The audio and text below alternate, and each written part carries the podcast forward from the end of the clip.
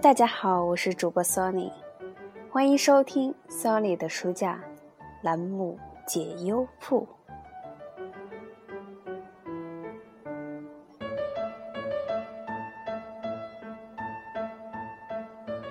那么，我想大家应该都会碰到过这样的问题：当别人叫你做一些你不太喜欢或者不太愿意的事情的时候，不知道该如何去拒绝。说的太直接吧，怕得罪人；但是太委婉吧，又怕没办法去推掉。那么今天呢，就分享一篇文章给大家。怎么样去拒绝别人呢？拒绝别人越简单越好。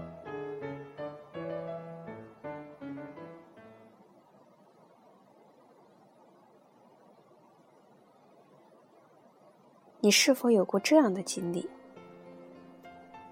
朋友请你帮忙，答应吧，并不是力所能及的范围；不答应吧，又抹不开面子。于是半推半就，事情办好了，累得自己够呛；事情没办好，还惹得一身麻烦。你是否也有过这样的经历？异性向你示爱，答应吧，心里其实并不喜欢；拒绝吧，又怕伤了对方的心。于是不点头，不拒绝，最后烦恼了自己。也耽误了别人。你是否还有过这样的经历？不爱打麻将的你碰上三缺一；讨厌夜生活的你接到夜里十点钟酒吧的邀约；想好好休息的周末遇上朋友约饭，拒绝吧，怕扫了朋友的兴致；不拒绝吧，又打扰了自己的计划。你越来越会发现。不善于拒绝别人的人，好像都活得比较累。妞妞啊，是公认的气质女，特别是对任何其他人都很热心，帮室友打饭啊，帮同学点名啊，陪朋友逛街啊，凡是他觉得能帮得上忙的，都尽力去帮忙。大学毕业前几个月，他突然来找我借钱。我有些诧异，他的条件不错，基本上不缺钱，干嘛要借钱呢？他跟我解释说，他的一个朋友 C 君找他借一万块钱，但是他没有那么多，就想着找几个比较要好的朋友，把钱凑齐了借给 C 君。我问他：“你没钱，干嘛还要答应别人？”妞妞说：“我也很想拒绝啊。”可是找不到什么理由，而且他那么可怜，我也不忍心开口拒绝。C 君我也认识，跟妞妞的关系只能算一般，而且 C 君是一个没什么原则的人，特别在钱这件事上，基本上是大钱小还，小钱不还。借一万块钱，估计也不是碰上什么难事儿。只是想买刚上市的苹果手机罢了。妞妞后来还是凑了钱借给 C 君，直到工作几年后，和妞妞聊天中无意间说起 C 君，才知道，C 君至今只还了三千块钱。帮助别人是善心，但随意帮助别人可能也是纵容。这个社会上。有些人习惯了求助，考试作弊了求监考老师放自己一马，工作出现纰漏求同事别告诉老板，出轨被抓现行求爱人原谅自己一回，赌钱赌输了求亲戚朋友接济一下。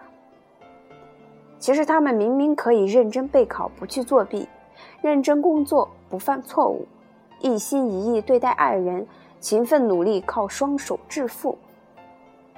可是他们却习惯在犯错后再去求得别人的原谅。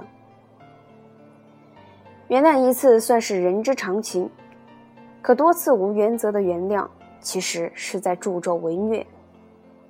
就像妞妞，他明明只需力所能及帮忙应该帮助的人，又为何要超出自己能力范围去帮助别人呢？谁的生活都不可能是一帆风顺，每个人生来就是要去克服各种困难的。受伤跌倒了，只懂得等父母抱起来的孩子，永远不会长大。碰到困难，首先想到让朋友帮忙去解决的人，永远不会成熟。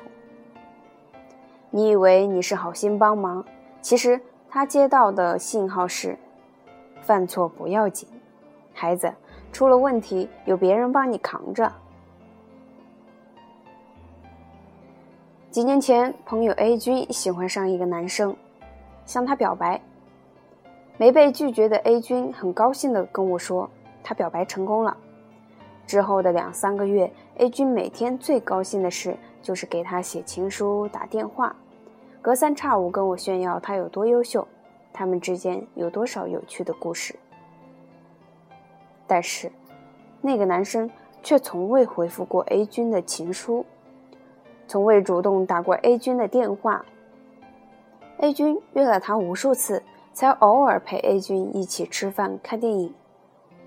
我问他：“这算是你男朋友吗？”A 君说：“只要他不嫌弃我就行了。”他就这么爱着，快乐着。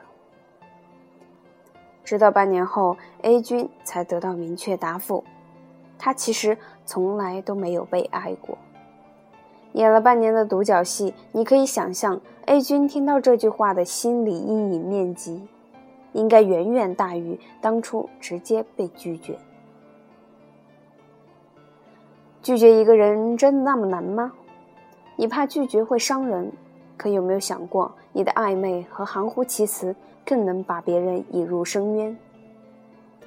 哪怕爱情最开始时轰轰烈烈。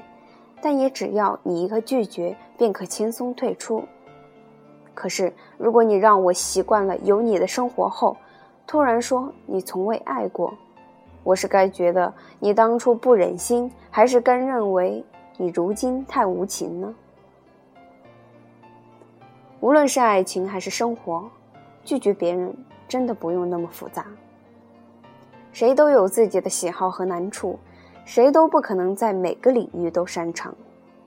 如果有人向你示爱，不喜欢就拒绝，不要只是微笑抿嘴不说话。如果有人向你求助，帮不了就明说，不要答应了别人却误了大事。你只需说：“对不起，我可能帮不了你。”对不起，你很好，可是我不喜欢你。拒绝了别人的求爱，他自然会去找更合适的相爱；拒绝了别人的求助，他自然会去找更适合的人来寻求帮助。所以，你不必担心你的拒绝会让别人失去爱的勇气，丧失前进的能力。相反，如果你不敢拒绝，才是纠结了自己，耽误了别人。所以呢？以后拒绝别人也不用太纠结。如果觉得帮不了，就说帮不了；不喜欢就是不喜欢，这样对大家都好。